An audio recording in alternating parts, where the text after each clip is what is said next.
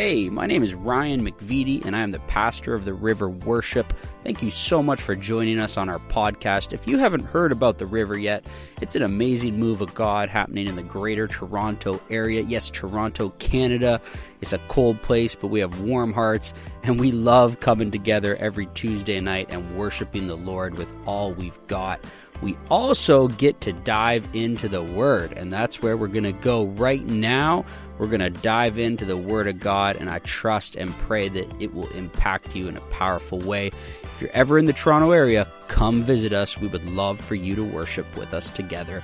But enjoy the message, and God bless you. Well, I got to tell you, I am so excited to get into the Word tonight. This is, uh, I know I say this to you often, but this is something that God has been stirring up in my life, not just for a week, not just for a month, but for years. And it's such an important message. So, to get started, help me out. You know, I like interactive preaching. You preach it just as much as I preach it. Would you look to a neighbor? Choose anyone you want tonight. No games tonight. Just, just choose a neighbor. You got him? You got your neighbor? And say, don't get comfortable. I know that chair is nice, but don't get comfortable. The dating people, the married people said that with a lot of force. Don't get comfortable. Don't forget what you got. Now look at your other neighbor and say this You're not staying here. Come on, say it better. You're not staying here. Now you are for the next 35 minutes through the sermon, okay? Don't go anywhere. I need you to stay here. But you're not staying here in this current scene of your life. There is more to your story. That's what I want to tell you tonight. That is the word of the Lord for you, that there is so much more to your story. This current scene will not be the end of your story. Why? Because I believe it to be true that for every single one of you in this room tonight, God has a call on your life. Come on, does anyone believe that God designed you for a purpose and has a plan for you? He knows the number of hairs on your head. He has got a purpose and a plan for your life, and it's called a call. So now I'm going to break every rule of preaching that there is, everything they tell you in seminary, and I'm just going to give you my whole message up front and then make you endure the rest. Cool? Can we do that? Here's the points that I want to tell you tonight because I'm too excited. I don't want you to miss it. Here's what it is. Number one, you can be in comfort. Everyone go, comfort. Yeah, comfy, big comfy couch. You can be in comfort. Number two, you can be in control. All my control freaks say control. Come on, that's me. I'm a control freak. Control. Or, everybody say or. Say it better. Or you can be in Christ. You're clapping real big, but I don't know if you like where this one's going to go. Because what I came to tell you tonight is you cannot be all three of those things. You can be in comfort for a season, you can be in control a little bit, or you can be in Christ. But to be in Christ, my friends, intrinsically means that you are not in control because you are in Christ. And very often it means that you are not in comfort, but in Christ is the only place that you will find your calling. Is there anyone who believes that tonight? In Christ is the only place you will find your calling. I found that out in my life the hard way. God has a call on your life, my friends, and it is a good one. Plans to prosper you of peace and hope and a future, not to harm you. It's a good plan that He has for your life. There is so much more in your story, and I'm so excited to bring you this word tonight because when you are walking in your calling, that is the best place that you could ever be. The peace that you receive when your steps are ordered by the Lord and you are walking is a peace that surpasses all understanding. But here is the thing about your call, about my call it's a collect call. Anyone here know what a collect call is? Let me see your hands. I need to know who I'm preaching to. Yeah, this is what I thought. There's not many hands up right now. You know what a collect call is? I didn't say a collections call. Okay, I've had those. Not a collections call, a collect call. Let me see one more time. I got to know some context. Okay, maybe like half of y'all know what a collect call is. So I brought a, a, prop with me. Can you bring that prop out? We're going to go to school a little bit tonight before we get in the word. And then we're give it up for Jesse, bringing my prop out. Yeah, Jesse. River Worship Diploma student. Thank you. Excellent placement right on the spot. Anyone know what this bad boy is? I know it's confusing you because you think it's a phone, but there's a wire attached to it. Like, like what is that? This is a phone, and this is called a rotary phone. Anyone old enough to remember what a rotary phone is? Yeah, come on, okay. Some of you are like, you saw it in a museum or something, because I'm looking at you. You're 18. You don't remember what it was like. You've had a cell phone your whole life. This, this thing is crazy. Phones used to be so different. In fact, look, I can't explain it all to you because we got to get to the Word of God. But to dial a phone number on this bad boy took about a day to dial one phone number. Because here's what you would do if I want to dial the number nine, this is what I do. Okay, and then I want an O because this is Whitby 905. Now I need a five. You get the point. It's going to take a long time. Okay, this is some pretty terrible technology. Phones used to be so different. So let's get a little more relevant. Who here remembers night and weekend minutes on your phone? Anyone? You know, I got to call you back at 7 p.m. because I ain't got no more minutes left. I got free nights and weekends. I'll call you at 7. You remember that? People under 20 are like bunch of neanderthals what are you like talking about? This is this is crazy stuff. This is how we used to live. This is how i grew up guys. I'm 34 i grew up waiting to have all my phone calls on nights and weekends. You would get like 50 text messages for the whole month. So like you wouldn't reply k to a text message. You know you wouldn't waste one of your 50 on that things have changed a lot. In fact, I have a sound that I'm going to play for you in a moment. I just want to see where my OGs are at. Who remembers this sound? You can play it.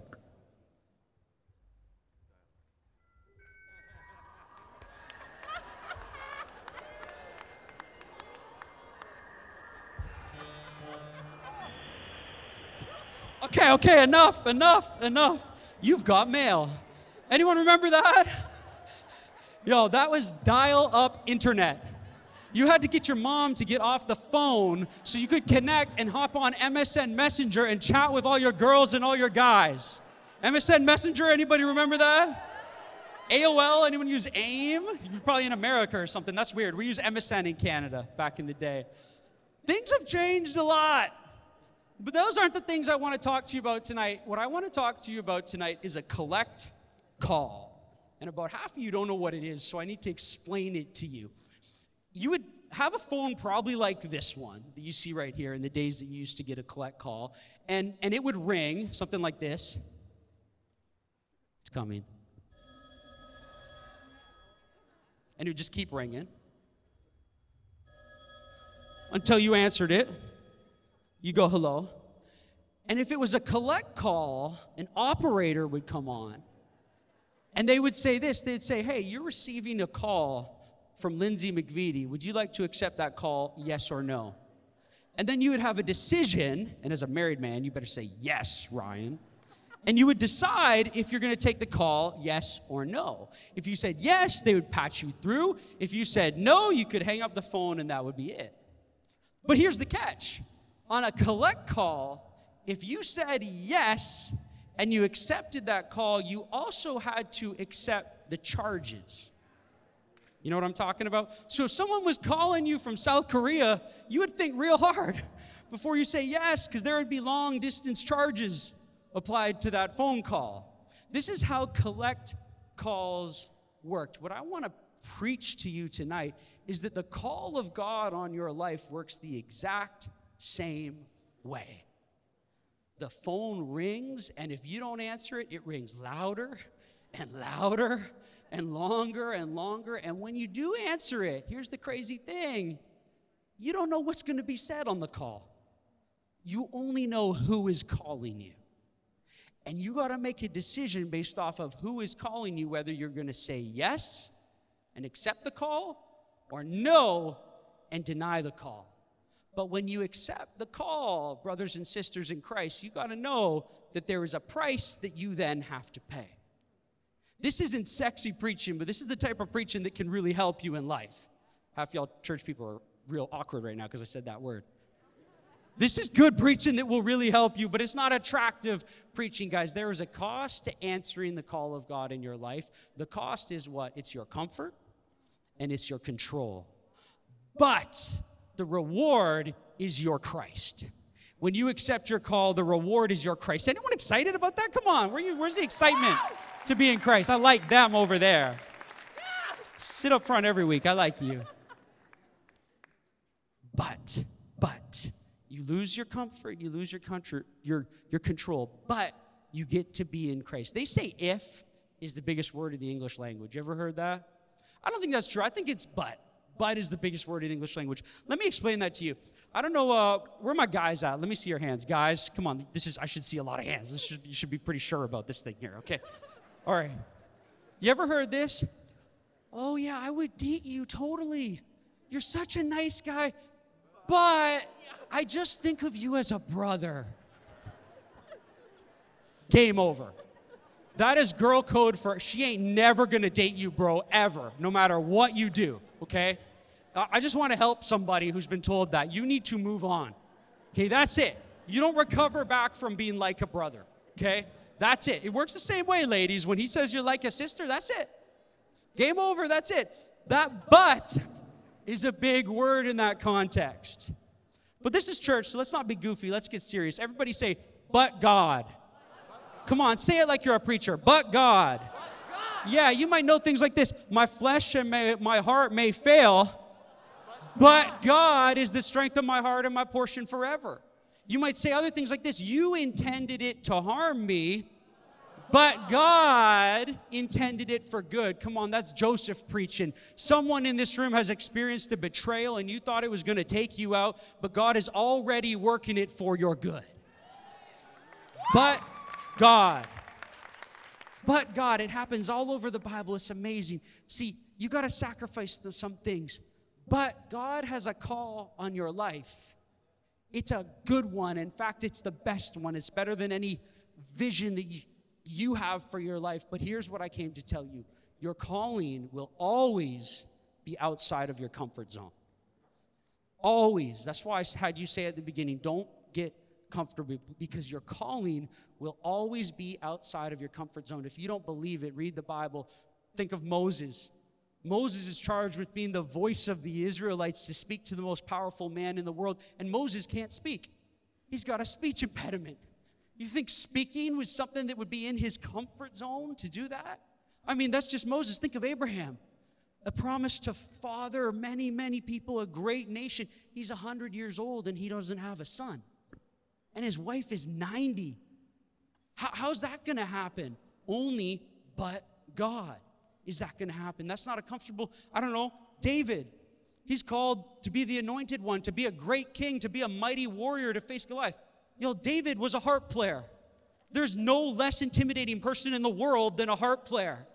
I've never seen a harp player that I'm scared of and be like, oh, they're going to kill me with a stone. You think that was in his comfort zone? He was courageous, but that wasn't comfortable for him. The sheep were comfortable for him, music was comfortable for him. I'm telling you this to let you know that your calling will always be outside of your comfort zone. In fact, one of the most successful people I know in life, a, a man that I really admire, and I don't just mean success in that he's got titles and money, he's got that, but the way he lives his life the way he treats his family, the way he pours out into his community and honors his God. He talked to me about this one day. He said, Ryan, my greatest fear in life is getting comfortable. It's my greatest fear is to be comfortable. Because he said the only way I got to where I am was by forcing myself out of my comfort zone. And he said, the day I go back into my comfort zone, I'm scared I'm going to lose it all. Because I only got it by being uncomfortable. Comfort for him is terrifying. And when he first told that to me, I was shocked because I'll just be honest with you. My goal for the more than the first half of my life was just to get to a place where I could be comfortable. Comfortable income, comfortable family, comfortable job, retire early, move to Florida, you know, the place where pandemics last like two weeks and there's no laws, you can do whatever you want. You know, just go to a place like that and, and relax for the rest of my life and be comfortable. That used to be the way that I thought. It was all I wanted was to be comfortable. And you might ask me, well, why, Pastor, is it bad to be comfortable? Comfortable is bad because it's not where your calling is. Your calling is never inside your comfort zone. We don't hear this kind of preaching a lot today. We hear that the Holy Spirit is our comforter, and, and He is, but your calling always pushes you beyond. But here's the good news peace, joy, contentment, fulfillment, any of the things that really matter in your life, they only happen when you're walking in your call. They only happen when you're step by step by faith. So let's get into scripture. It's been too long without getting into scripture. Let's do it. Let's jump in. We're going to get into the book of Matthew. This is one of my all time favorite passages. In fact, my favorite Bible verses in here. So I'm excited to read it with you. Matthew 16, but I got to give you a little context first. We're going to start in verse 21. Who's got a Bible here tonight? Let me see it if you got your Bible. Oh, he's got, she's got a real Bible. He's got a Bible. He put the phone up. That's cool. That's a Bible too. Amen. That's how I carry my Bible. That's the way to do it. Boot it up then. Turn, your, turn it on. Go to the app. Matthew chapter 16, verse 21 is where we're going to start. This picks up, to give you context, right after Peter, Peter, the great Peter, declares that Jesus Christ is Lord, that he's the Messiah, and that he actually is the Son of God. And response, in response to that, Christ does something incredible. He says, Peter, you are the rock upon which I will build my church. And he gives him the keys to the kingdom. This is incredible. This is what happens. And then we get to verse 21. Now you have the context. Put verse 21 on the screen.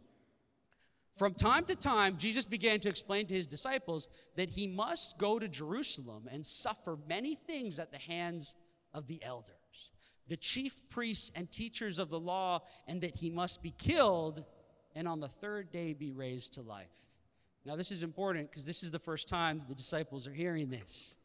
This is not what they wanted to hear. This is not their expectation. This is not comfortable for them. So, Peter, the man who the church is going to be built upon the rock, he says this in verse 22. Peter takes him aside and began to rebuke him. Imagine that, rebuking the Son of God. Rebuking him, and he said, Never, Lord, never, he said, this shall never, ever happen to you. And I think part of that was because Peter loved Christ. This was his rabbi. I won't let them do that to you, Jesus. There's no way I'll let them do that to you. But if we're being honest, I think another part of it was probably that this was not Peter's expectation. This is not what Peter had planned. When he said that, that he would build the church, he didn't think he was going to have to do it alone. he thought he'd, he'd be doing it as the right hand of the Son of God, Christ in the flesh. This was from love, but I think part of it might have also been a little bit selfish on his part. So let's get to verse 23 and see what Jesus says in response to that. He says this to Peter, the rock. Jesus turned and said to him, Get behind me, Satan. Whoa. He calls his disciple Satan. He says, You are a stumbling block to me. These are strong words. I wonder how many times in my life I have been a stumbling block to God's will on my life by saying things to God like, Never. Never, God, will I get up in front of thousands of people and preach the word of God. Never will I do that. Never, no, never will I do that. We all have things like that that we say to God. And, and he says, he says, get behind me, Satan. He says, you do not have in mind the concerns of God, but merely human concerns. Translation, Peter, you're worried about your comfort. You're worried about controlling the situation, but I didn't tell you they're going to try to do it. He says they're going to do it.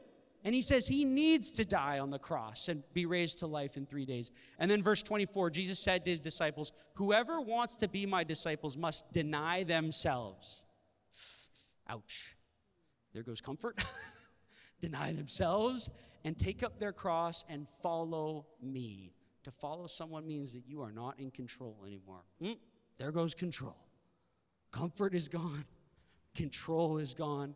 Verse 25 For whoever wants to save their life will lose it. But isn't that what we do today? We try to get in the gates by our own good deeds, by being good people, by trying to save ourselves. My friends, I tell you this all the time good people don't get into heaven, forgiven people get into heaven. It's the only way through those pearly gates is to be forgiven not by our deeds. That's why Jesus says, For whoever wants to save their life will lose it, but whoever loses their life for me will find it. What Christ is saying, if you want real life, the only way to get it is to hand over control to me, to Christ, to Him. Death to ourself, a surrender to his will. And then my favorite verse in all of the Bible. If there's one verse for you to live by, I believe it's this one. For what good will it be for someone to gain the whole world and every comfort that it has, yet forfeit their soul? What can anyone give ex- in exchange for their soul? For the Son of Man is going to come in his Father's glory with his angels, and then he will reward each person according to what they have done. My friends, that verse, verse 26, changed my life. That verse is my testimony. What will it gain a man? How, what will he profit if he gains the whole world yet loses his soul? See, I lived life for a long time when I was young with the wrong focus. I wanted all the things that the world has to have. I wanted money. I wanted to be known. Part of it's because I'm a fifth generation PK. That's PK. Anyone know what PK is? Anyone? Yeah, that's poor kid. You thought it was preacher's kid? Is that too? But it's actually poor kid. So I was like, I don't want any of that, man. No, no, I want to go make that money. I want to make a name for myself. I want to do something that will get me in the history books, do something that will last. I want to be known. I wanted all the comfort and I wanted all the control, but I also said, I'll still be in Christ. You know, I'll still do good. I'll still, you know, do good things. When I have all that money, I'll be giving it around to everybody. Isn't that how we do? Yeah, I'll be generous when I have it, right? Not now, but later on when I have it, then I'll be generous. And, and what I looked like was this I looked like what James chapter 1 says is a double minded man. James chapter 1, verse 8 says this that a double minded man is unstable in all their ways. See, when you think that you can be in control, you think that you can be comfortable and also be in Christ, here's what you end up looking like you have one foot in the world and you have one foot in the Word. And in 2023, y'all, let me tell you, this is a big problem because the world is getting farther and farther away from the Word. And you become unstable. And these skinny joggers that I'm wearing, there's a certain point where I'm not just unstable, where it tears.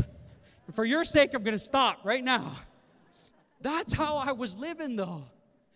And if we're honest, this is what we do. We're like, yeah, yeah, yeah, I can go in the world. That's fine because I still got a foot in the Word.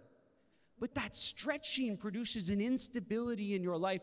Jesus is telling us, and He brought this word to you to tell you that you cannot be both.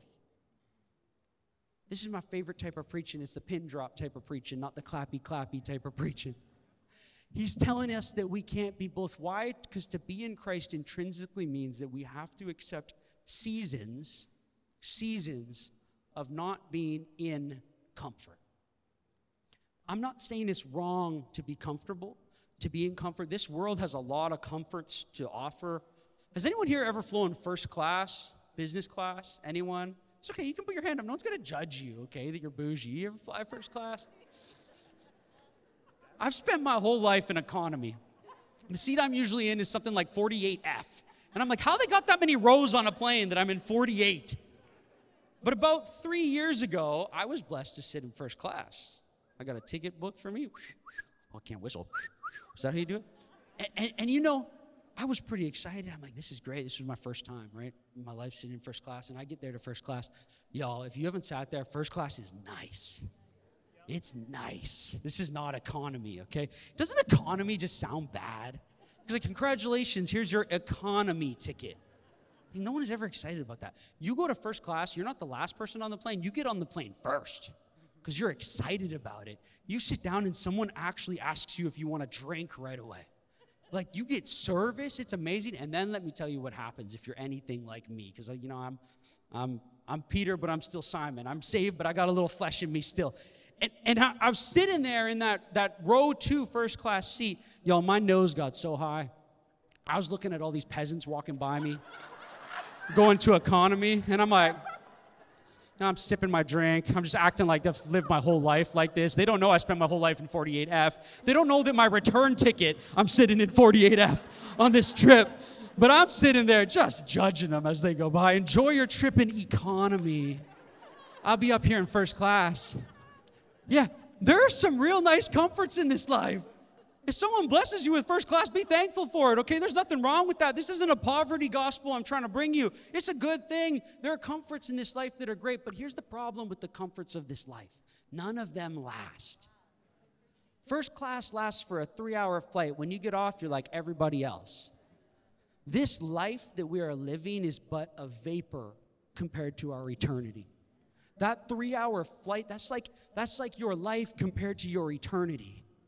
See, the comforts of this life, they don't last. They might help you for a season, but they go away. And get this all those comforts, you can sit, you could have a private jet flying, but if your soul is at war, if you don't have peace in your soul, you can't enjoy it.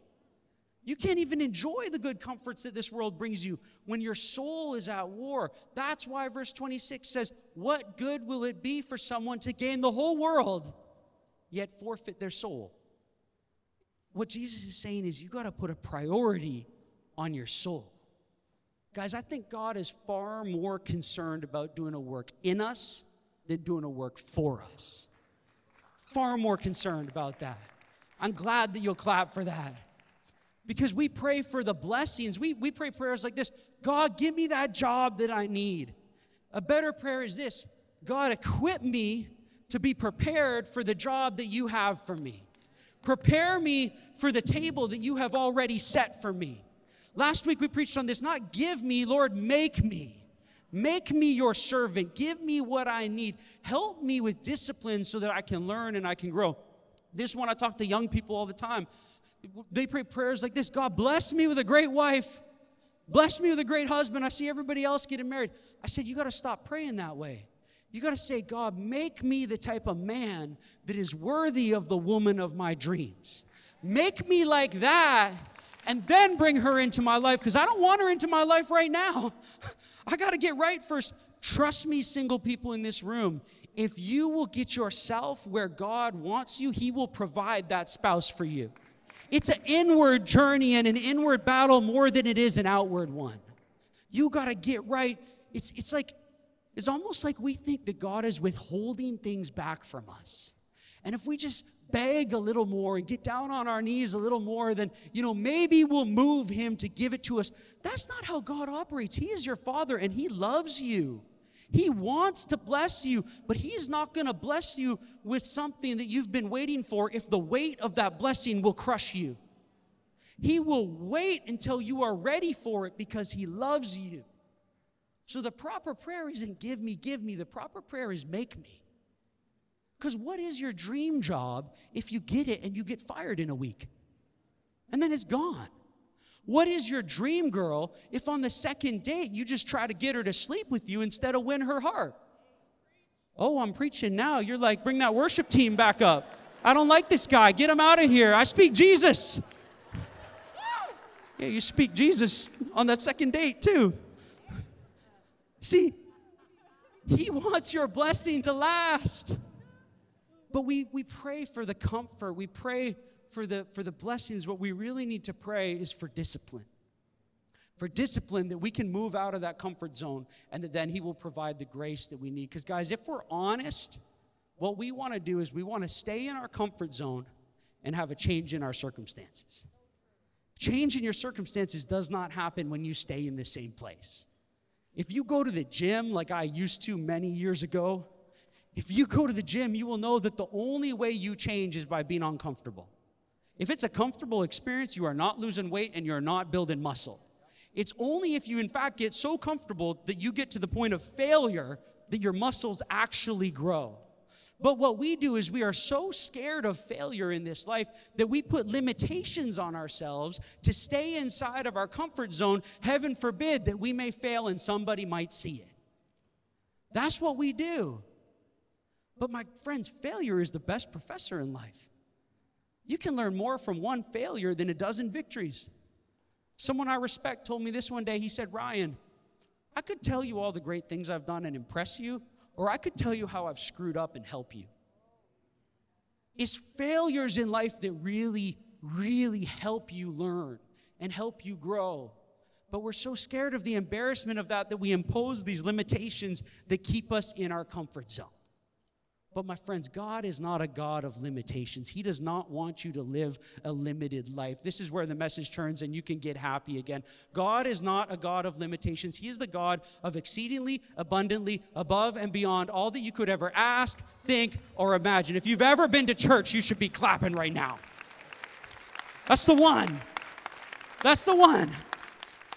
We love that one. But that one doesn't happen in your comfort zone. That's Ephesians 3:20. You know where that was written? That was written by the apostle Paul on his knees on a brick floor in a Roman prison. You think that's comfortable being in a Roman prison? And he has the faith to say that? Your comfort zone, my friends, if you're not comfortable, will become the prison of your life. A comfortable prison is still a prison. You gotta watch how comfort can just sneak in, man.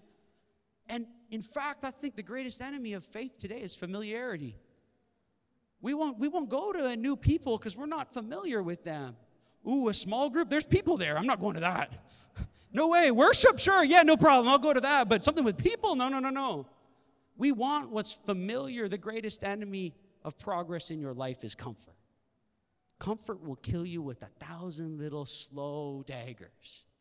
It's not a fast process, but if you're not careful, comfort leads to this thing called complacency. And after a while, complacency leads to this next phase called stagnation. If you know anything about water, moving water, rushing water brings life and life more abundant to everything around it. But stagnant water, water that sits in one place, it starts to stink. And then it breeds disease. And then that disease breeds death. Your body is 70% water. Why do we think that we're any different? And it's not just your physical body, it's your soul. If, our, if we become complacent with our soul, that's what happens. Stagnation comes in, and it's what the devil wants. The devil will use comfort as a tool. Guys, the real reason, though, we want to stay in comfort, if we're being honest, at least for me, I can tell you for me, I can't tell you for you, is that I'm comfortable when I'm in control. So I want situations where I'm in control because that's where I feel comfortable. It is not comfortable in this life not having control. It just is not. It's not comfortable when you don't have control. We love to be in control. Where are my control freaks? Let me see your hand. Who's bold enough to say it? Come on. You love to control things. I do. Yeah? Okay. A lot of you are bold enough let me just tell you something. There are two things in this life that you can't control. One is the weather. It's Canada. It sucks. Okay? You can't control that. The second, look to your left and look to your right, is people. You can't control the weather and you can't control people. But when you are a control freak, you can spend a whole lot of your life trying to control people. Losing control in your life is a scary proposition. Carrie Underwood makes it sound great. Jesus, take the wheel. That sounds so beautiful. It's scary when he takes the wheel. It's a scary proposition. The thought of not driving your own car, of becoming the passenger in your life. I mean, what if Jesus takes you to the Don Valley Parkway at 5 p.m.? What if he takes you to the 410 in Brampton? You're going to die for sure. 100% you're not making it through there, West End people. There's no way. It's scary when he takes the wheel. But see, well, let me just ask you another question before I go there. Is there, I just got to vent for a minute. I promise we'll get back to worship. This will be quick. Who here hates it when other people drive their car? I can't stand it when other people drive my car. I really love my car. There is nothing worse than your wife driving your car. Shoot, she's here. I was hoping she was with the baby. That's not good. There is nothing worse Husbands, come on. You don't have to put your hand up because you might be with your spouse and I care about you. So just keep your hand down. But you know what I'm talking about, okay? Other people driving your car is the worst. It's annoying. Let me show you how petty I am and what a control freak I am, okay? For 10 years of our relationship, I only bought cars with manual transmissions because she don't know how to drive a stick, and I do. Oh, babe, I'd love to let you drive my car, but it's just standard. Sorry. Yeah, I'll teach you next month. Don't worry. Never taught her a thing. She don't know what a clutch is. It's terrible when someone else is driving your car. That's the bad news about letting God drive your life. You care about your car, you care about your comfort. You don't want to hand it over to someone else. But see, the way that God operates is that He is not so much concerned with your comfort or your control as much as He is concerned with your soul.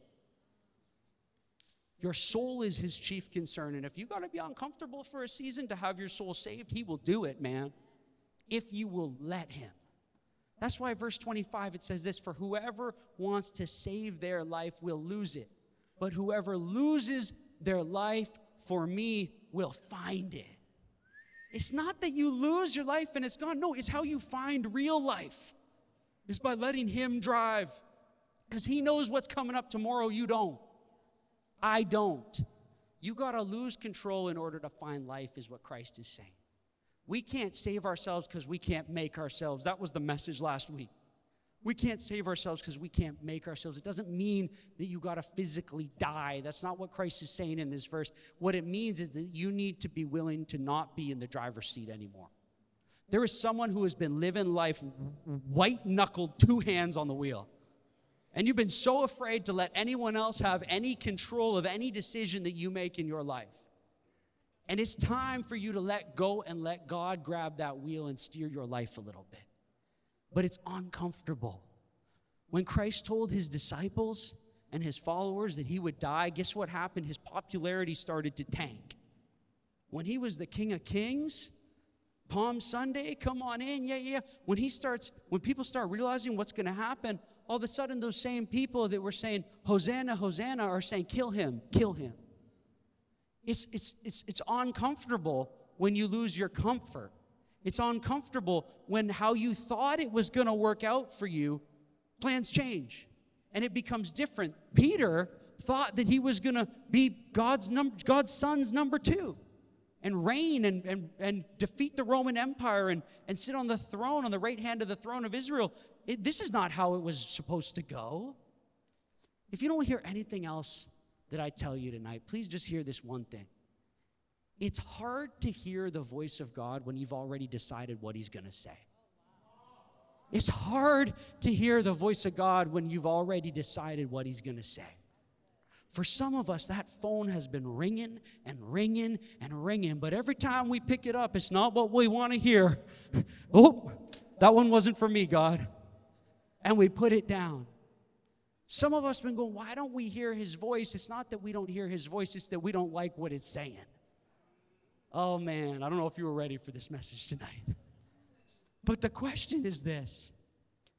The question when it comes to control is this is who gets to drive? Who gets to make the plan? Is it you or is it your maker? Do you want your destination or do you want his destination? Because they are two very different places. Do we want to be in control, in comfort, or do we want to be in Christ? Because just like I told you at the beginning, we can't be both. We can't be both at all times. It's why Jesus said, Whoever wants to be my disciple must deny themselves and take up their cross and follow me. To take up your cross and follow him, that doesn't sound like a lot of control that you have. In fact, the parallel gospel, Luke chapter 9, verse 23, puts it like this Whoever wants to be my disciple must deny themselves and take up their cross daily and follow me. That's one extra word, but it changes things. Every day we got to surrender control and bring it all back to Him. And I know, guys, this, this is sounding like a lecture and this is sounding like a gloomy message, but this is not a sad story. No, no, no, no. There is so much good news when you surrender to Him. There is a peace that comes upon your life when you hand over the wheel. Being a control freak in your life, trying to control your kids and your husband and your wife and your parents and your career, that is exhausting. I lived my life like that for about 30 years, and it's exhausting. It's a miracle I don't have gray hair yet. It's, it's hard living that way. When you lose your life to Him, when you surrender, when you take up your cross daily and follow Him, my friends, what you get is unbelievable. The comfort that comes from knowing that your soul is eternally safe, that you have an eternity with Him, the comfort that knowing that though you walk through the valley of the shadow of death, you don't have to fear anymore because your Maker is there in it with you, ordering your steps, that is a real comfort. It's a peace that surpasses understanding, it's a peace like a river. That's what comes into your life when you make that choice. But the world wants you to be- believe that comfort and this life is all about quantity. How much can we accumulate? How many titles? How many accolades? How much money? If I can just get that house, I'll be happy. If I can just get to the next thing, I'll be happy. Your happiness and contentment in this life, my friends, is not a matter of quantity, it's a matter of quality. It's not a matter of how much you can get, it's who you can get it from. When you get it from Him, when He's in control and He orders your steps and you walk in those steps, it's, it's absolutely a comfort that is unparalleled in quality. That's the kind of comfort that I want. Is there anyone in this room that wants that kind of comfort in their life? Yeah? You're handling this message better than I thought you would, let's be honest. To know the one who set the stars into motion, to know that the one who hung the universe, the great canvas, the great artist, to know that he is for you, not against you, and that He is now driving your life, and you don't have to worry what tomorrow holds anymore because you know the one that holds tomorrow in the palm of His hands. My friends, it's a comfort that will release you from more stress than you could ever imagine in your life. If that's what you want tonight, we're going to go back into worship so you can stand to your feet. And the worship team is going to come back up, and in just a couple moments, we're going to close this night out the best way we can in worship. But if that's what you want, you can play those keys, Jonathan. If that's what you want in your life, is that kind of peace, that kind of contentment, not the cheap first class type that lasts three hours, then you have an opportunity. This is why we do more worship after the word. Because on Sunday, you get the word and then psh, you're out. You got lunch and you got life hits you and more things happen. Not here. You have an opportunity I don't know if you're ready maybe to just let go of the wheel, but you can loosen your white knuckles a little bit. And you can just let go of that grip a little bit. And let the one who is good and who is for you drive for a little while. Can stop striving and, and, and trying to do it all on your own. You were never designed to do this life on your own. And you can let Him have control. And what you'll find, my friends, is that you will no longer need the comforts of this world. You won't need them. They will just fade away, which is crazy that God will still bless you and He'll provide for you. He's your great provider, but you won't need them to find contentment anymore. Because to be in Christ is so much better to be in comfort or in control. What will it profit a man or a woman if they gain this whole world yet lose their soul. Tonight is the time to take a few minutes and just really search. Search your soul. And go to the Lord and go, What am I seeking? Am I seeking to be in control? Am I just seeking things that will make me more comfortable? Or am I seeking Christ? Am I seeking the only thing that will fill that gap in my heart? Guys, you may feel out of control, but never forget that He holds tomorrow. He holds what your future is. This scene that you're in is not the end of your story. He controls the next page, the next chapter, all the way to the end. He's the Alpha, He started your story, and He's the Omega, He will finish your story. But someone's got to let go tonight and let God. You got to let go and let God drive a little bit. Because He has said and spoken that He has good plans for you. And if He says it, then it is so. You can take it to the bank.